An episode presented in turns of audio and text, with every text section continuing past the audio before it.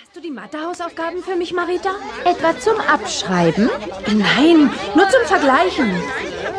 Naja, ich hab's echt versucht, aber Verstehe. Hier, super. Danke. du musst einfach mehr Mathe üben.